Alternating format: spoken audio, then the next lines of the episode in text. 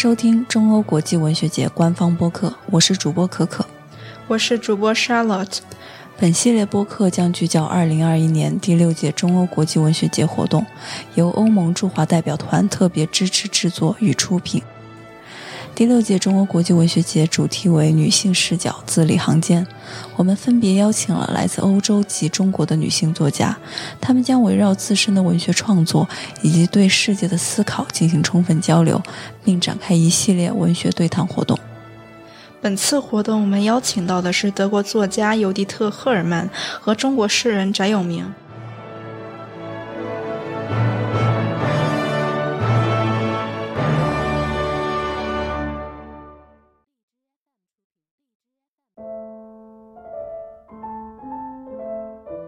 尤迪特·赫尔曼，一九七零年出生于德国柏林，目前和家人在那里工作生活。继一举成名的处女作《夏屋》以后，尤迪特·赫尔曼接着出版了短篇小说集《除了幽灵别无他物》《爱丽丝》。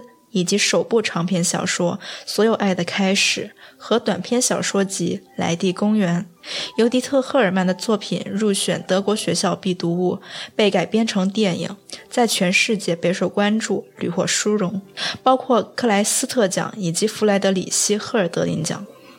翟永明，四川成都人，毕业于成都电子科技大学，曾就职于某物理研究所。一九八一年开始发表诗歌作品。一九八六年离职后专注写作。一九九九年在成都开白夜酒吧，意为文化沙龙，在此期间策划举办了一系列跨领域文化活动，经营至今。著作有诗集《女人在一切玫瑰之上》，称之为一切，终于使我周转不灵。十四首树歌，随黄公望游富春山。诗文集最委婉的词。散文、文论集、纸上建筑、坚韧的破碎之花，正如你所看到的，天赋如此等。他的作品被译为英语、法语、荷兰语、意大利语、西班牙语、德语等，并在上述语系国家发表出版。二零零七年，翟永明荣获中昆国际诗歌奖。二零一二年，荣获意大利 c h i p o Pistoia 国际文学奖。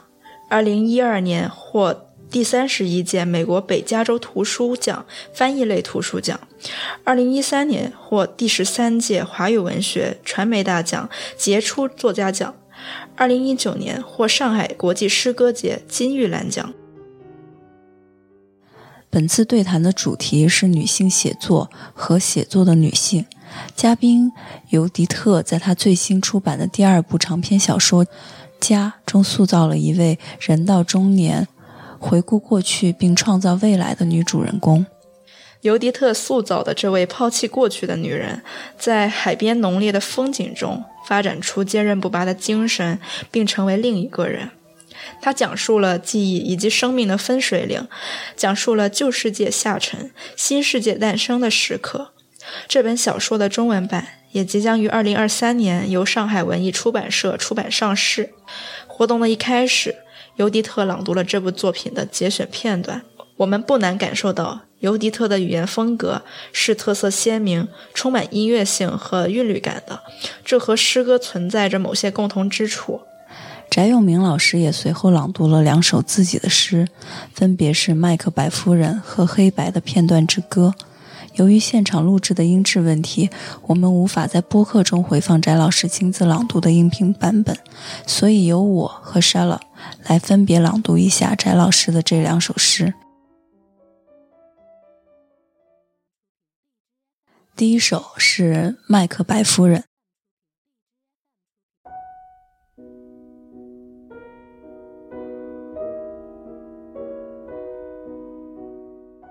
书上的和台上的麦克白夫人是不同的。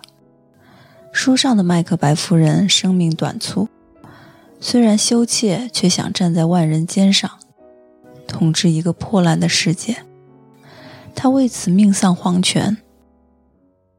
台上的麦克白夫人光彩斐然，她身穿紫衣亮相，一双炫目要吞掉这个台下世界。我们全都悚然了，但我们全都想不管不顾，跟着他收回的眼光被吸进他的脑海里。设想我们蹲在他的幕布后，就能从他的眼中望下去，是怎样的一个真实世界？我们必然看到成功的男人和成功的女人，左边和右边，他们坐满了剧院，我们也能看到他们的座椅破旧一如过去。这说明川剧现已式微。他们的职业装熨烫得很硬，无皱褶，一如他们的外表。麦克白夫人哈，你总得说点什么。鼓声点点，他在问：“谁在敲门？”这时候，另有一个年轻女人在前排，她低下头写下一句剧评。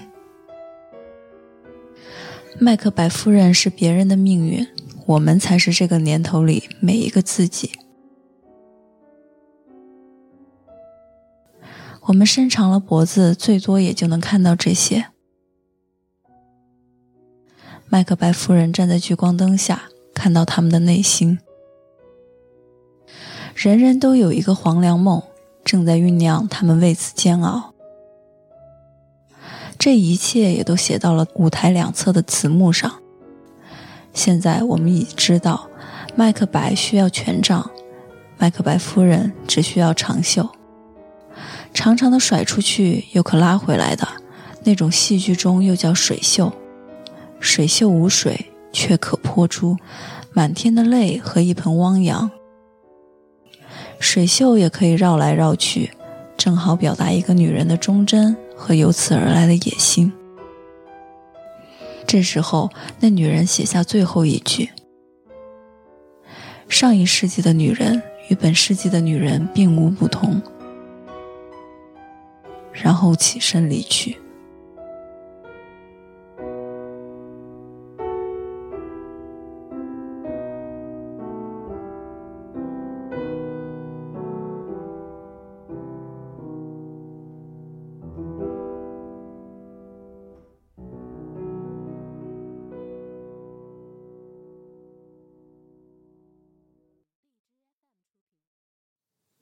麦克白夫人》这首诗写于2004年，是翟永明为了致敬他在柏林认识的一位好朋友川剧演员田曼莎而创作的。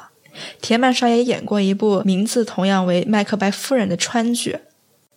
对，这也是我读了这首诗所感觉到的。我觉得翟永明可能是借他诗里写下剧评的年轻女人她的嘴去表现。嗯，我想。翟永明老师可能就是他诗里所写的那一个写下剧评的年轻女人。麦克白夫人是别人的命运，我们才是这个年头里每一个自己。那个曾经被定义为残忍、恶毒、野心勃勃的女人，她在那个年代，女人的野心只能通过男人去展现。而我们接下来要朗读的这首诗，是翟永明创作的大型组诗十四首素歌《致母亲》中的一个部分。叫做《黑白的片段之歌》。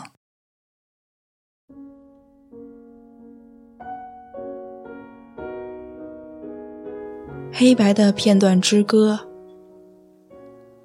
现在，我敲打我那黑白的打字机键盘，颇为自得，像干一件蠢事般自得。我已不再用自己的心灵思索。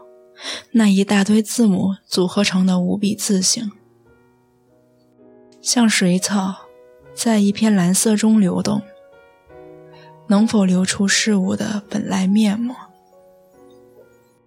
他不知道一级解码的过程，它呈现就是终极的面目。我的四十岁比母亲来的早。骨髓里的忧伤是他造成的，他不知道，但他的思想暗暗散发进我的体内，就像一盘桃子的芳香暗暗散发进我的鼻孔。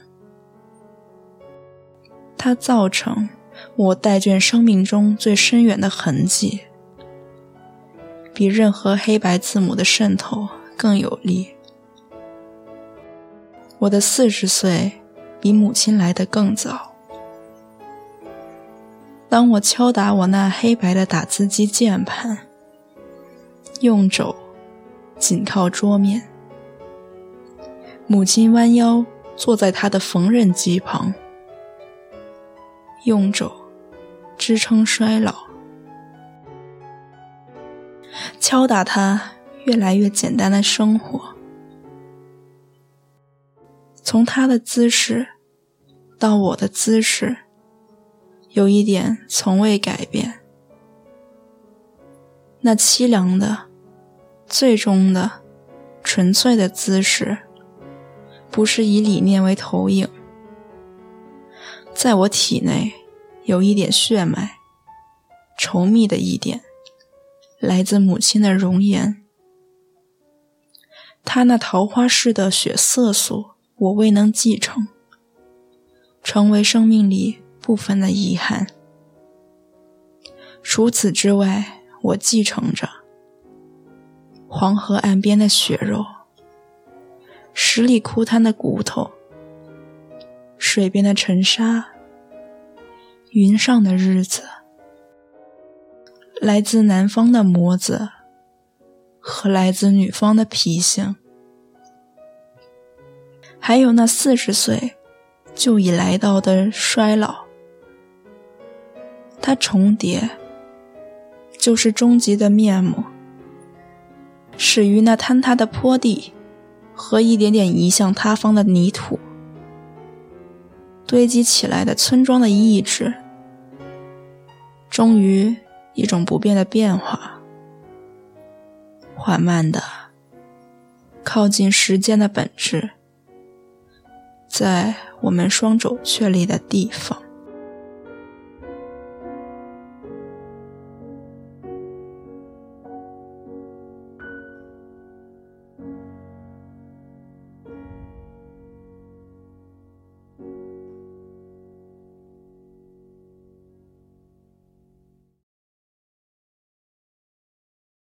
翟永明老师在活动中有提到，这组诗是为了描述他母亲那一辈，也就是作为建设者的那一辈女性的生活。翟永明在诗歌里面用到的形容，比如骨髓里的忧伤、未改变的凄凉的、最终的纯粹的姿势，都是他对女性经验的概括。翟永明作为诗人需要码字。而母亲作为上一辈的建设者，需要缝纫衣服。他们的劳作都是在桌子旁，他们的姿势一模一样。他用这种姿势上的雷同，去暗示了像翟永明这样生活在当今物质富足的社会的女性，和上一辈生活在物质艰难的条件下的女性，她们的命运是没有太大的改变的，反而是一脉相承的。对的，那会儿的女性，嗯，甚至将子女置身于比较次要的地位，投身于生产实践，尽心尽力，对社会发展也做出了不可磨灭的贡献，却在男性载制的仅仅彰显男性成就的历史叙述中被遮盖和抹杀了。翟永明老师用一种平实但笃定的语言，为母亲们证明，对他们表示缅怀和敬仰。同时，也在为我们这一代的女性发声证明。今天参与对谈的两位嘉宾分别是作家和诗人，他们从事的是不同文学题材的创作。但正如翟永明老师在活动中对尤迪特的《家》这本小说评论的那样，尤迪特的小说语言是非常具有韵律感的，同时还使用了大量的意象和留白，这非常像诗歌写作的方式。在诗歌里，意象是非常重要的元素，推进诗人去开展情绪。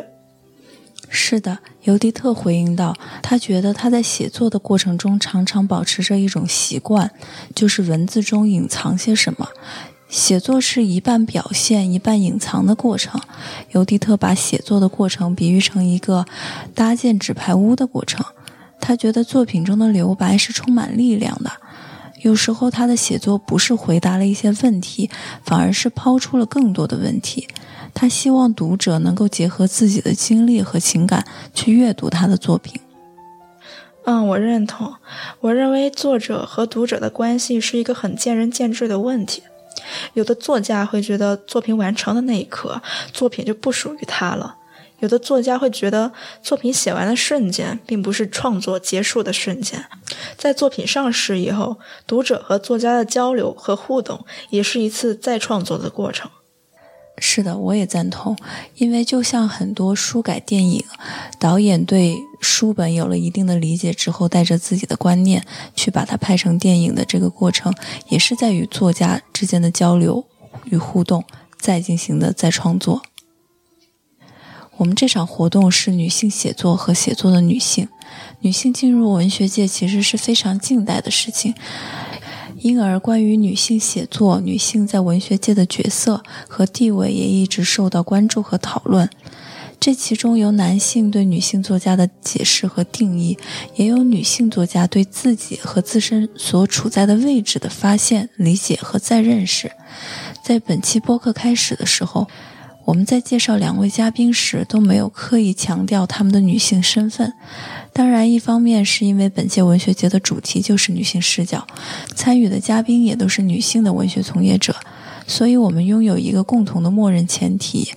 但另一方面，当我们没有去称呼尤迪特为女性作家，或者称呼翟永明为女诗人，而是直接介绍他们为德国作家或者中国诗人的时候，这种选择其实背后反映了我们是如何认知和理解女性这一身份标签在文学创作中的影响和意义的。是的，在这次对谈活动中，我们会发现尤迪特和翟永明对女作家。或者女诗人这种身份标签的看法，既存在差异，又有共同点。尤迪特作为作家出道和成名的七十年代，德国在同一时期出现了大量备受关注的女性作家，她们被视作那一代德国年轻女性的成功典范，甚至出现了一个新名词“小妞”来形容她们作为一种现象级的奇迹般的存在。但尤迪特说，这个称谓让当时的他们感到恐惧，尽管这种恐惧在今天的德国已经不太可能存在。五十年间，德国社会在性别观念上的进步有目共睹。无论男女老少，德国人在性别意识方面的超前性几乎是世界领先的。我认为这也在一定程度上解释了为什么尤迪特把女性作家这一身份标签视作他写作过程中的非关键要素。他更愿意称呼自己叫作家，而不是女作家。他觉得，无论男作家还是女作家，从根本上说都是人。他坦言自己在写作的时候，并没有那么注意到自己的性别身份。他确实意识到了社会还是对女作家这个称呼或者这个群体很敏感，总是将他当做男性作家的对立面来比较。但是在他看来，不管是女性作家还是男性作家，我们都是孤身一人在写作，我们在写作的时候都是孤独的。德国社会在性别问题上是相对先进的，是培育了可以让读者和作家自己忽略作家性别身份的土壤。但中国社会还处于在性别问题非常突出的阶段，而且这种社会整体性别观的发展历程还不是直线上升的，它是曲折前行的，在某些时刻存在一些停滞，甚至会倒退。翟永明老师就谈到，在八十年代的时候，一大批女性作家在中国文学界涌现，也得到了很多的关注，甚至会有报纸专门开辟一个栏目，就叫“女性诗歌”。但那个时候的女诗人，包括翟永明老师自己，是不是很愿意被称为女诗人的？翟永明老师有说过：“我首先是一个诗人，然后才是一个女诗人。”就是说，在当时，女性文学从业者是希望与女性这一身份标签有所区隔的，因为在他们看来，这种刻意的关注表面上是一种褒奖，但其实蕴含着一种狡猾、隐匿的贬低的意味。为什么诗歌本身不包含女性诗人创作的诗歌，而一定要加上“女性”这两个字呢？这是否意味着诗歌这一词语所囊括的领域已经被男性定义了呢？这是不是一种对历史中业已存在的女性创作的文学成果的抹杀的默许呢？因此，翟永明老师在当时对自己诗人身份而不是女诗人身份的强调，其实是有一种质询和反抗在的。但是，翟永明后面也有补充，现在他会对这种。身份标签，抱着更加和解和从容的态度。他现在没有当初那么在意别人怎么称呼他。他觉得不论是怎样的称呼，都只是一种标签，一种他人对自己的理解。这种理解不应该影响到自己对自身的态度和看法。我其实还蛮认同和欣赏这种态度的。正因为女性作家这个标签一直被当成男性作家的对立面去使用和比较。所以，我认为更完整的自由，也许不是去回应，而是忽视敌人的在场，专注自己的创作。对的，这这其实是很值得讨论的问题。每个人都会有自己的观点。有些人也许觉得强调女性身份对于鼓舞和推动女性创作是很有帮助的，这有利于创造出一种社群感、共建感，建立一种互助的纽带。我觉得这也是有道理的。但是另外一方面，像你所说的，有没有可能我们能够去超越女性作家这一身份，这已经被男性定义了的标签化了的身份，去实现一种更大的自由呢？但反过来说，有一位参与了现场活动的读者提问道：“我们是不是可以不要那么快放掉女性这个身份标签，而是试图夺回这个话语权，重新用我们的方式、我们的理解来定义什么是女性作家，什么是女性写作呢？”这个读者有提问：“我们是不是应该去 reclaim 这个身份，赋予它积极的意义呢？”对于这个读者的提问，翟永明老师和尤迪特的回答略有不同。翟永明老师觉得我们确实不应该那么害怕女性作家这个标签，它在某种程度上是有助于女性自我意识觉醒的。但尤迪特仍然强调，他不是很想去加剧这样一种对立。他认为我们是不是应当回归到写作本身，而不是要过分强调男性作家和女性作家的区别。他认为现实情况就是女性想要去写作，女性想要去阅读。